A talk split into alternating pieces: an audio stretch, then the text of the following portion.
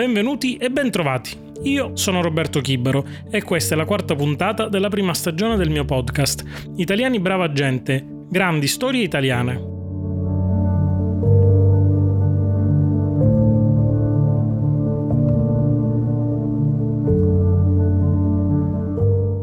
Rieccoci quindi con una puntata che ci porta questa volta fino in Sud America tra il tango, la sconfinata pampa argentina e mani così sporche di sangue da non poter essere pulite mai più.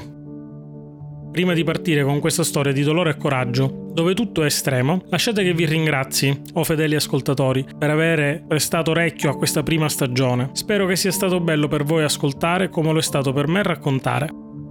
Ho già in cantiere altre quattro puntate, a partire dall'autunno, e spero che rimarremo ancora insieme a lungo. Se avete suggerimenti, critiche, idee, come sempre scrivete a unimagazine-gmail.com.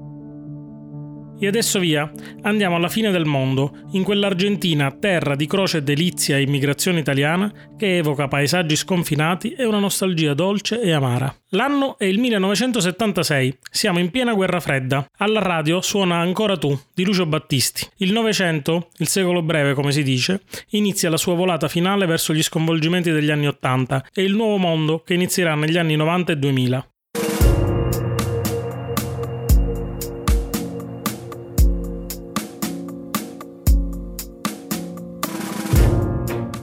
Se chiudete gli occhi, potete immaginare un piroscafo, pieno di connazionali, incluso il protagonista della nostra storia, che dopo molti giorni di navigazione arriva in Argentina, una terra sconfinata e ricca, ricchissima, che però ha, come diceva Gasman, un grande avvenire alle sue spalle.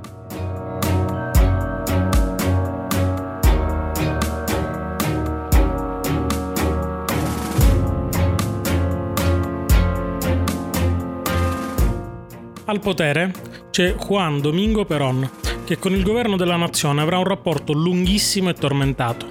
Dopo un primo colpo di Stato diventerà ministro, per essere poi epurato con il suo arresto. Amato dal popolo per l'apertura alle masse operaie e al ceto medio, verrà liberato, eletto e dopo due mandati da presidente nel 1955 nuovamente esautorato da un golpe. Ritornerà nel 1972, appoggiato dalla Spagna di Franco e dai movimenti popolari, tra cui Montoneros, ma ormai l'ombra di se stesso, vittima del suo entourage e della terza moglie. Vince le elezioni per un nuovo mandato presidenziale, ma ormai ha abbandonato il lato riformista a favore delle elite e dei militari, in funzione anticomunista. In questo viene indirizzato sia da López Rega, fondatore della famigerata AAA, Alleanza Anticomunista Argentina, e uomo della P2 italiana, che dalla moglie Isabel, detta Isabelita. Alla sua morte, nel 1974, la situazione economica in Argentina è disastrosa e non si riprenderà mai più, come testimoniano anche i due crack che coinvolgeranno tanti italiani nel 2011. Il paese è nel caos, anche se esternamente non si nota nulla.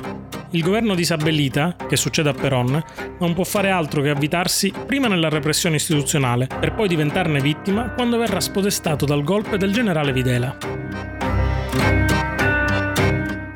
Ed è qui che si apre un baratro, un baratro di quelli veri, reali, durissimo, ma impossibile da credere per chi non lo ha vissuto. Sembra una Germania del 36 in piccolo, quasi sotto traccia. C'è una profonda dicotomia in quegli anni in Argentina, che durerà fino alla fine della dittatura. Mentre per le strade di Buenos Aires la gente cammina, vive, si incontra nei bar e fa festa nei ristoranti fino a tarda notte, inizia quella repressione silenziosa e disumana che porterà alla morte o sparizione di oltre 30.000 persone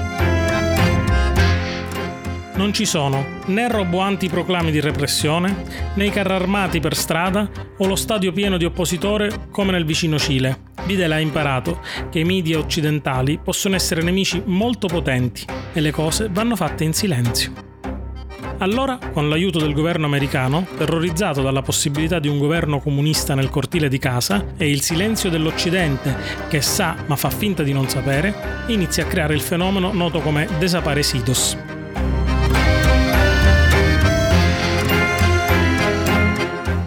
Arriva sempre una vecchia Ford Falcon, piena di militari in borghese, che scendono e caricano il giornalista, lo studente, il medico, il sindacalista, il professore, la casalinga, l'uomo della strada, bendandolo, tenendolo sdraiato sul pavimento dell'auto con un ginocchio sulla nuca. E poi si parte sgommando, nella notte, per un luogo sconosciuto. Può capitare a chiunque, per qualsiasi motivo, oggi agli oppositori democratici, domani a quelli radicali, dopodomani ai sindacalisti, a qualcuno in viso a questo o a quel militare, ai professori. Alla fine, in una spirale di paranoia, a chiunque. Persino a ragazzini segnalati dalla scuola per una condotta non esemplare. Pensate a come si deve vivere in un paese in cui basta essere antipatici ad un professore per finire nelle mani dei torturatori.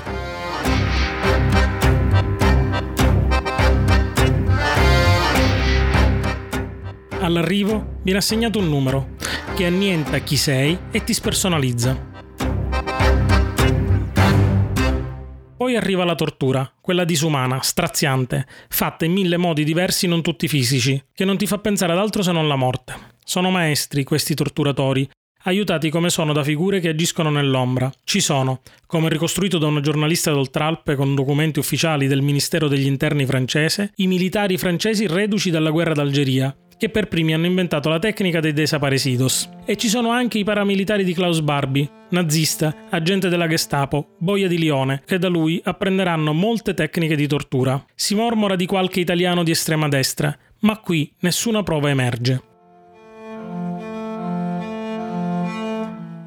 La tortura, dicevamo, che nel 99% dei casi si conclude con la morte ma non una morte certa da elaborare che porti in chi resta domande o in rari casi risposte. No, è la morte di chi sparisce per non tornare mai più, di chi lascia un vuoto angosciante che non sarà mai riempito. È quella dei singoli, dei giovani, dei vecchi, ma anche delle famiglie e persino dei bambini.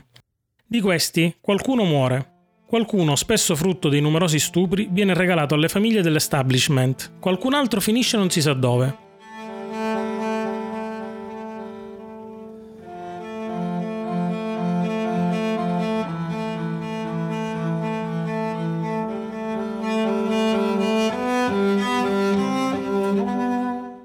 Trentamila corpi da smaltire sono un'infinità e le fosse comuni sono una risposta solo parziale. Di campi di concentramento il governo non vuole neanche sentirne parlare, sia perché serve che l'opinione pubblica non si schieri contro il governo, e sia perché il patto con l'Occidente è chiaro, ha appoggio e riconoscimento in cambio di polvere sotto il tappeto. E allora si parte con i voli, quelli della morte. Si prendono i prigionieri, li si droga con la scusa di un vaccino, dato che vivono in celle piene di sporcizia, li si carica su un aereo militare, li si droga una seconda volta e giù nell'oceano.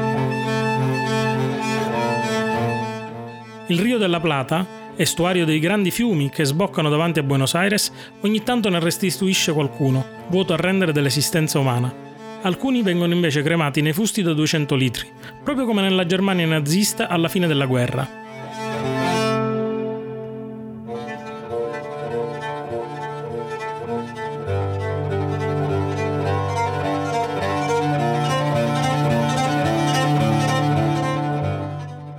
Qualche anno prima, a Buenos Aires, è arrivato un ragazzo, con il piroscafo di cui si diceva. Si chiama Enrico Calamai e ha vinto il concorso al Ministero degli Affari Esteri in giovane età. Lo hanno inviato lì, alla fine del mondo, in mezzo a centinaia di migliaia di connazionali, da sempre attaccati a una madre patria che a volte si ricorda e a volte preferisce dimenticare i suoi figli all'estero.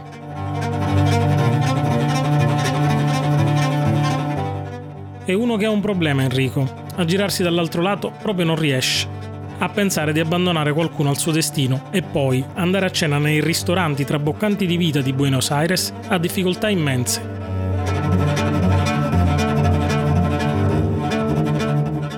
Decide così, quasi per caso, di impegnarsi per salvare tutti quelli che potrà, facendoli uscire con ogni mezzo. Qualche telefonata quando trova chi presta orecchio, un'interrogazione parlamentare quando il caso si fa disperato, la pura sfacciataggine quando non gli rimane altro come opzione sul tavolo.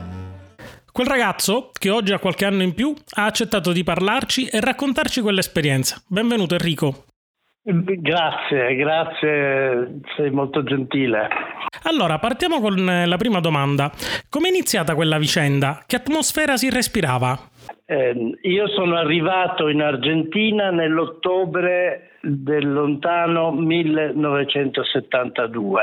Sappiamo che in Cile c'è stato un colpo di Stato l'11 settembre del 1973. È un colpo di Stato che mette in discussione i rapporti diplomatici bilaterali fra Italia e Cile per la violenza scatenata dai militari di Pinochet. Okay.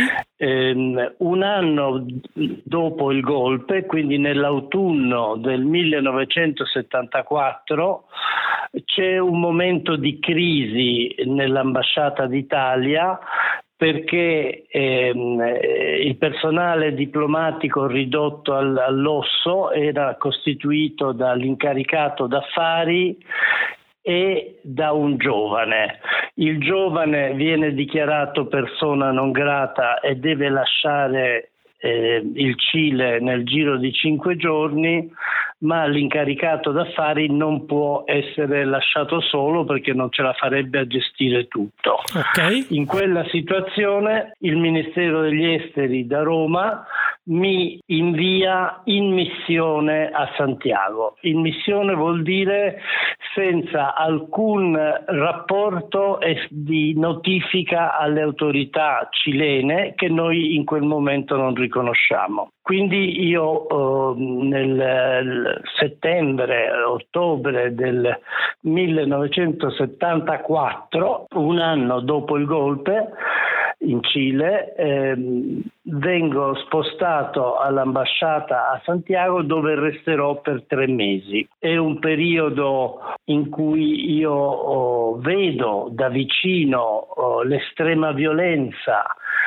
necessaria per effettuare un colpo di Stato in cui ho modo di eh, convivere perché viviamo insieme in, in residenza, nella residenza dell'ambasciata eh, con eh, i rifugiati, in cui capisco i problemi eh, connessi al, uh, alla tutela dei, dei, dei, diritti umani. E quindi un momento, un breve periodo di tre mesi eh, al termine del quale tornerò alla, al mio posto al consolato a, a, Buenos Aires, ma intenso e importante da un punto di vista della mia formazione politica, direi. Quindi direi che porti dentro di te un bagaglio perché hai visto, eh, diciamo, come testimone oculare quello che significa un colpo di Stato nel Sud America degli anni 70, è corretto? Sì, esatto, esatto. Ho capito. Ehm, la, la, l'estremo oh, ricorso alla violenza eh, cui eh, i militari sono disposti a, a fare eh, pur di prendere e mantenere il potere. E in Argentina cosa succede poi? In Argentina c'è un caos crescente, un'inflazione che arriva al 700% l'anno, ehm, impiegati nei negozi il cui compito è cambiare durante la giornata i prezzi degli oggetti in vendita, eh, un disordine sociale, piccole formazioni eh, di guerriglia che attaccano e che ehm, in realtà molto non possono fare, ma le cui azioni vengono amplificate oltre misura dalla stampa. Sono i Montoneros, e, è corretto? Eh, sono ERP, Esercito, Esercito Rivoluzionario del Pueblo e Montoneros. Okay. Non è che loro siano in grado di ribaltare la situazione eh, nel paese, ma le loro azioni vengono strumentalizzate per evidenziare la situazione di caos in cui versa il Paese e implicitamente eh, auspicare un ritorno all'ordine come soltanto i militari avrebbero saputo oh, fare eh, secondo oh, la vulgata dell'epoca. E lì inizia, diciamo, un po' anche la tua avventura perché eh, tu proprio non riesci a girarti dall'altro lato perché vedi probabilmente gli stessi pericoli, le stesse violenze, anche se molto sotto traccia perché gli argentini capiscono che non si possono riempire gli stadi come succedeva in Cile, ma capisci, intuisci il pericolo, intuisci che cosa succederà, che sarà eh, semplicemente un Cile eh, rivisto, um, diciamo, in chiave assolutamente tranquilla, senza, cer- cercando di non fare penetrare all'esterno all'esterno quello che accadeva e cominci no, a salvare un po' di persone in qualunque modo ti fosse possibile, cioè con i mezzi della diplomazia, è corretto? Um, in realtà eh, c'è un lungo periodo che, che occupa tutto la, l'anno il 75, il 1975, in cui in Argentina cominciano ad agire gli squadroni della morte di estrema destra che colpiscono um, le persone più impegnate, più in vista a livello sindacale, a livello dei partiti di sinistra, a livello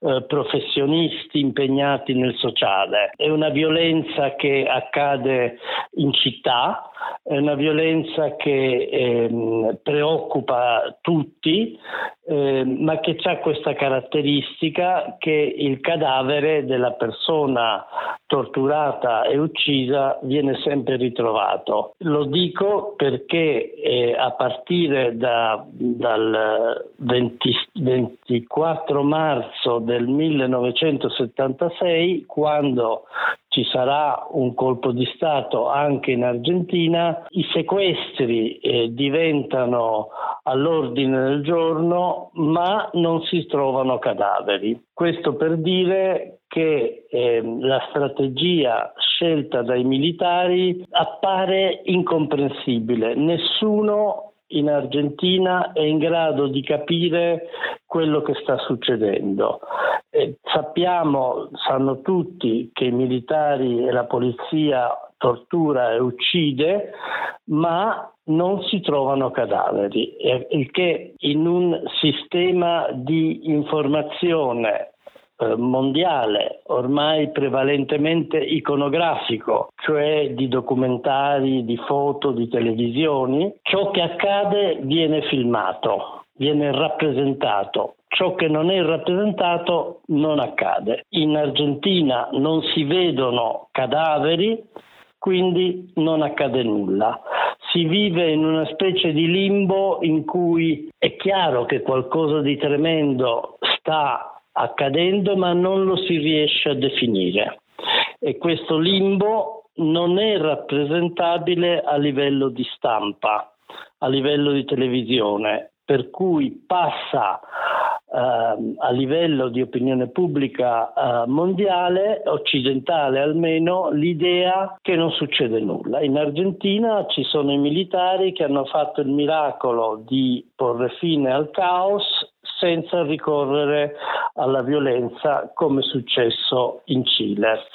E questo vuol dire che i rapporti diplomatici fra i paesi occidentali e anche l'Italia e, e, i militari argentini sono assolutamente normali. Ok, e tu invece che sei testimone di un'altra faccenda perché sei sul campo, come intervieni? Io oh, mi trovo appunto nel mio ufficio in consolato a ricevere eh, genitori di ragazzi portati via di notte, dei, dei quali non hanno più notizie, ma che sperano ritornino eh, per i quali organizziamo un, uh, un, piccolo ufficio legale affinché possano presentare il cosiddetto ricorso di habeas corpus, cioè un eh, intervento affinché il giudice spieghi il perché dell'arresto dove si trova la persona arrestata. In realtà questo uh, non porta a nessun risultato, non arriva nessuna risposta.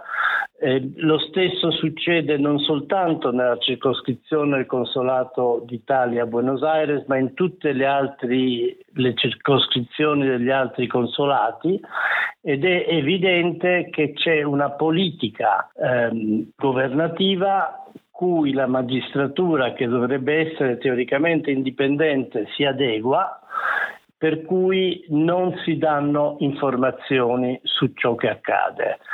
Lo dico perché eh, essendo un problema di tutto il Paese sfugge alla competenza territoriale di un consolato e dovrebbe essere eh, oggetto di un passo a livello diplomatico, ma questo passo non verrà mai fatto. Ok.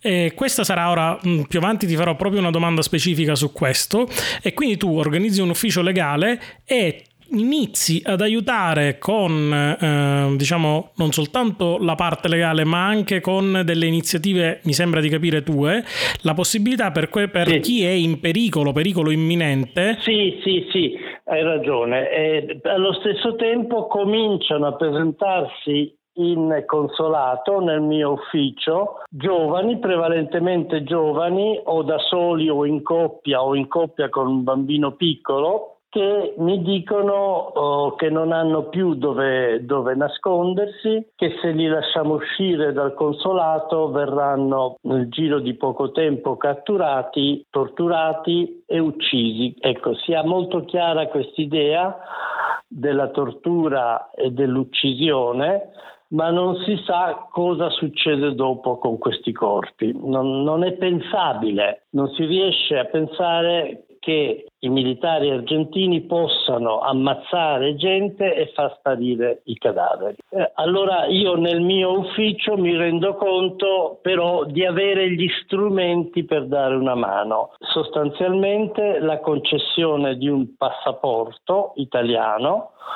e eh, il, il, cosiddetto rimpatrio, cioè eh, tutti i cittadini italiani hanno il diritto, se stanno all'estero e si trovano improvvisamente in difficoltà economiche, a venire rimpatriati, cioè gli viene pagato il biglietto per rientrare in Italia. Con questi due strumenti io oh, trovo il modo per eh, far lasciare il paese a questi giovani perseguitati, ma non è così facile perché eh, sappiamo, se, se, tutti a Buenos Aires all'epoca sanno che il controllo all'aeroporto principale di Buenos Aires, quello eh, da cui partono i voli intercontinentali e quindi per l'Italia, c'è un controllo oh, molto molto serrato per cui è difficile che si riesca a passare, mentre invece la situazione è diversa nel piccolo aeroporto centrale da cui partono gli aerei per gli, per gli stati confinanti, con i quali eh, c'è un accordo simile a quello europeo per cui si può viaggiare solo col documento argentino, la, con la carta d'identità. Allora noi eh, fa, ci organizziamo in modo che i nostri giovani che si presentano in consolato hanno un primo biglietto oh, Buenos Aires Montevideo e un secondo biglietto che li aspetterà a Montevideo, verrà dato loro all'ambasciata a Montevideo per arrivare a Roma. In altre parole, questi ragazzi si imbarcano con il documento argentino e sbarcano con il passaporto italiano. Se un militare dell'Uruguay chiede come mai hanno un passaporto nuovo, dicono che sono turisti e che gli è stato rubato il passaporto e il consolato gliel'ha rilasciato di nuovo con quel documento vanno all'ambasciata a Montevideo e da lì il giorno stesso partono per Roma. Quindi si può dire che tu abbia creato un ponte umanitario, no? Un ante litteram. Ho creato, beh guarda, il mio orgoglio, se di orgoglio si può parlare, è l'aver messo su un ufficio nel Consolato d'Italia a Buenos Aires che riusciva a trovare in qualunque circostanza una via di fuga per chi si presentava a chiedere aiuto. Mi dai l'occasione per farti un'altra domanda eh, collegata a questo. Perché perché il governo italiano faceva finta di non vedere o si mostrava insofferente alle tue iniziative? Eh, mi chiedo, c'erano forze non democratiche come la P2 all'opera o era un puro calcolo politico del governo italiano? Allora, la, la P2 era all'opera ed era presente in Argentina. Tutti gli alti, molti quadri del, al vertice delle forze armate argentine erano iscritti alle, alla P2. Lo stesso Licio Gelli eh, spesso oh, capitava a Buenos Aires. Di questo tuttavia io non ero informato e credo che nessun giovane diplomatico come me avesse, eh, fosse in grado di, di, di saperlo, ma eh, quello che era evidente era che il governo italiano non voleva che succedesse, che si ripetesse la situazione di turbativa dei rapporti diplomatici bilaterali che era successo con, eh, con il Cile. Quindi eh, si pretendeva ignorare la caccia all'uomo che era al, al, al, in corso in Argentina. Senti, eh, la tua iniziativa ha sicuramente dato fastidio a qualcuno nel governo argentino. Hai mai avuto paura per la tua vita o magari come tutti quanti i ragazzi era qualcosa a cui non pensavi? Eh, beh, io ero ragazzo anch'io, avevo 30 anni.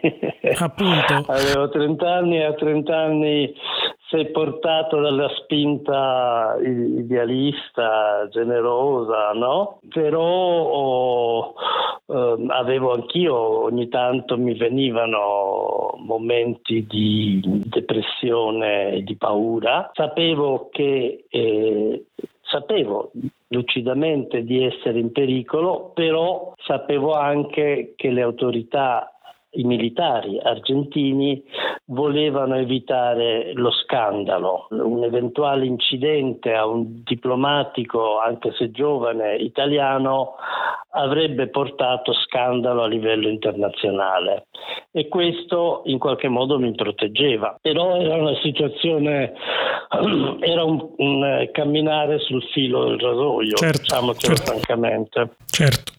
Senti, se tu oggi, in questo momento, potessi telefonare al te stesso, a quel giovane diplomatico, all'inizio della vicenda, che cosa gli diresti? Gli direi vai avanti, vai avanti così perché è l'unica cosa buona, seria, positiva da fare. Ok, qui invece ho una curiosità. Io ho letto il tuo bellissimo libro, eh, libro che hai scritto sulla vicenda Niente asilo politico, e c'è una figura che mi ha molto colpito ed era il capitano Seis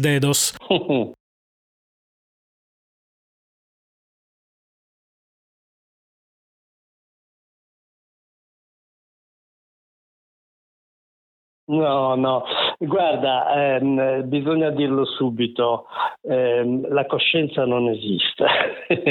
ehm, okay. Esiste ehm, la, l'elasticità nel portare a termine le funzioni che ti sono state assegnate. Era un, un funzionario dei militari eh, preposto al rapporto con i consolati, non con le ambasciate, con i consolati eh, stranieri in Argentina e quindi il suo compito era eh, risolvere le grane. Ma allora lì bisognava vedere se io avessi chiesto uh, un intervento per un uh, personaggio politico in vista, sarebbe stato ben diverso che se io avessi chiesto, se chiedevo un intervento per un giovane eh, così eh, idealista che la cosa più semplice era farlo andare via senza scandalo. Io insistevo molto nei miei contatti con il capitano Seisdedos eh,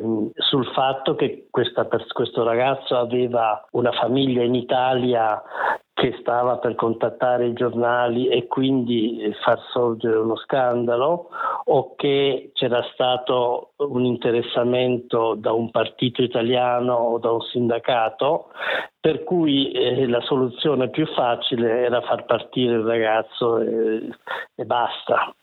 Cioè, teniamo presente, tra l'altro, che per i militari argentini non è che volessero eliminare fisicamente tutti gli oppositori, volevano eliminarli politicamente che quindi o, o, ammazzarli o metterli in prigione o farli andare in esilio era lo stesso in fin dei conti. Ok, ok, chiaro, chiaro. Chiarissimo. Ehm, ti, de- ti, devo fare adesso quella che secondo me è la domanda eh, principe. Eh, io ho ricostruito tutta la vicenda e tu hai dato lo sguardo di chi era realmente presente lì sul campo, che ehm, diciamo è la cosa secondo me più importante. Ma oggi ti faccio una domanda, no? Poi sono passati tanti anni da questa vicenda e tu credi che quello che è accaduto in quegli anni, cioè il guardare dall'altro lato in nome di una realpolitik che è sempre avulsa dai diritti umani, oggi è più probabile o è meno probabile? Cioè abbiamo imparato da questo secolo breve oppure no? Beh, eh, credo che la risposta sia negativa, nel senso che abbiamo imparato quanto sia facile procedere a violazioni sistematiche dei diritti umani facendo in modo che non si sappia, facendo in modo da non turbare l'opinione pubblica. In questo senso eh, quanto accaduto in Argentina è emblematico.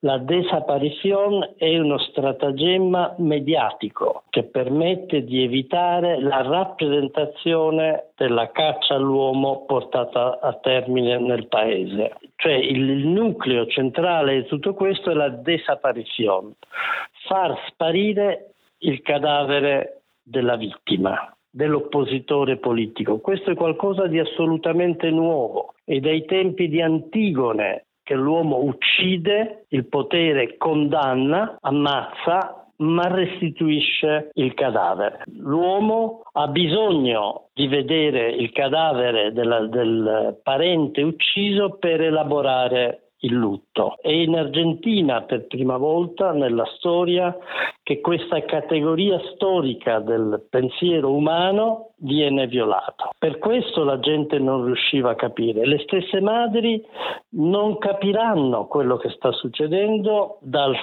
24 marzo 76 al 79, tre anni dopo, quando il Papa e per prima volta le riceve ehm, in Messico e, e, gli dice guardate potete soltanto ormai pregare per i vostri figli, cioè gli dice non c'è il cadavere ma sono morti. Okay.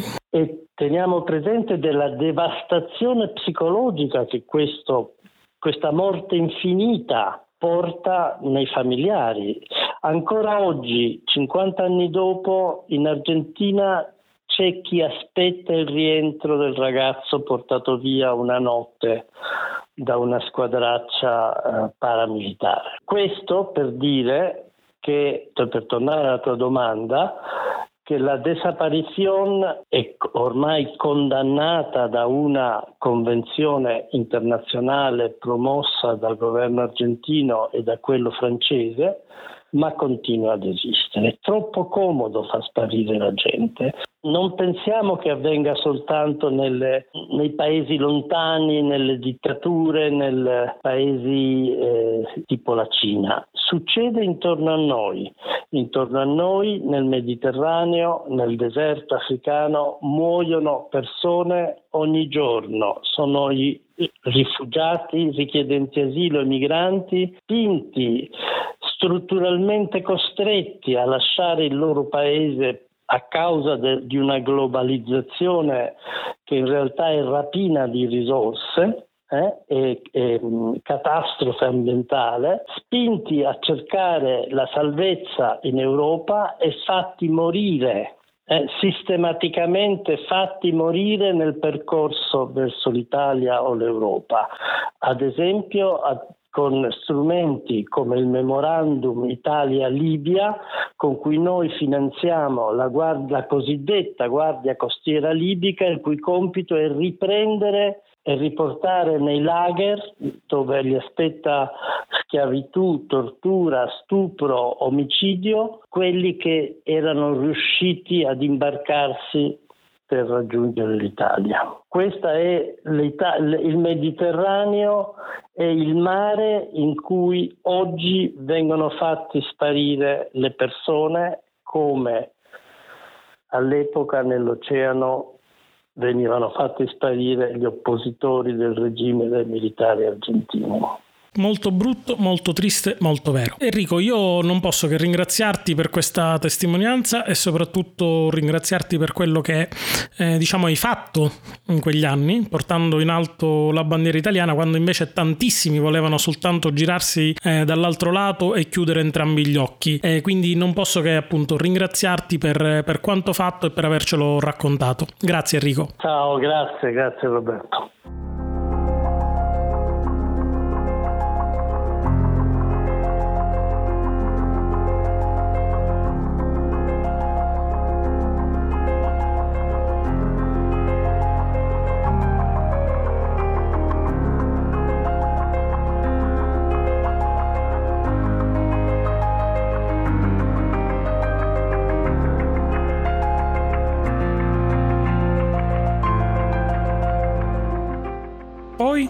Cosa è successo ai protagonisti di questa vicenda?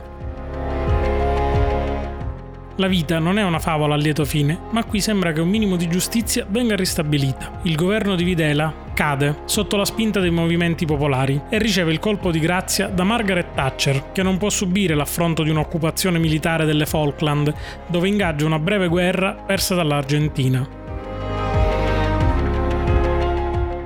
E poi e poi è il momento della verità. E sebbene con moltissimo ritardo, scudati da leggi che hanno impedito all'Argentina di fare pace con se stessa, oggi molti torturatori sono tutti stati condannati all'ergastolo, così come lo stesso Videla. Forse questo è il primo passo verso la riconciliazione nazionale che potrebbe portare un futuro prospero ad un paese meraviglioso. In Italia alcuni di loro sono stati condannati all'ergastolo, come potete ascoltare in questo estratto del processo dagli archivi di Radio Radicale. In nome del popolo italiano, visti gli articoli 533, 535, 538 e 539 Codice di procedura penale, dichiara Acosta Giorgio Edoardo, Astizza Alfredo Ignazio, Vildozza Giorgio Raul, Vagnek Antonio e Febre Sector Antonio colpevoli del reato continuato loro ascritto e li condanna ciascuno alla pena dell'ergastolo con isolamento diurno per un anno, con interdizione perpetua dai pubblici uffici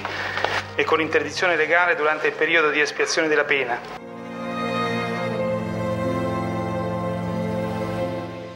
Ringraziamenti. Grazie ad Enrico Calamai per averci parlato di quegli anni con passione e schiettezza e per non essersi girato dall'altro lato. Vi consiglio di leggere il suo bellissimo libro Niente asilo politico per capire meglio l'atmosfera in cui doveva operare e gli sforzi incredibili che ha fatto. Grazie all'archivio di Radio Radicale per il file audio del processo italiano ad alcuni dei boi argentini. Grazie infine a tutti voi ascoltatori, siamo una community in crescita e di questo non posso che ringraziarvi. Come sempre, alla fine, grazie anche a mia moglie, la mia prima fan e instancabile revisore dei miei contenuti, e alla mia famiglia tutta per aver sopportato ritmi folli e assenze importanti.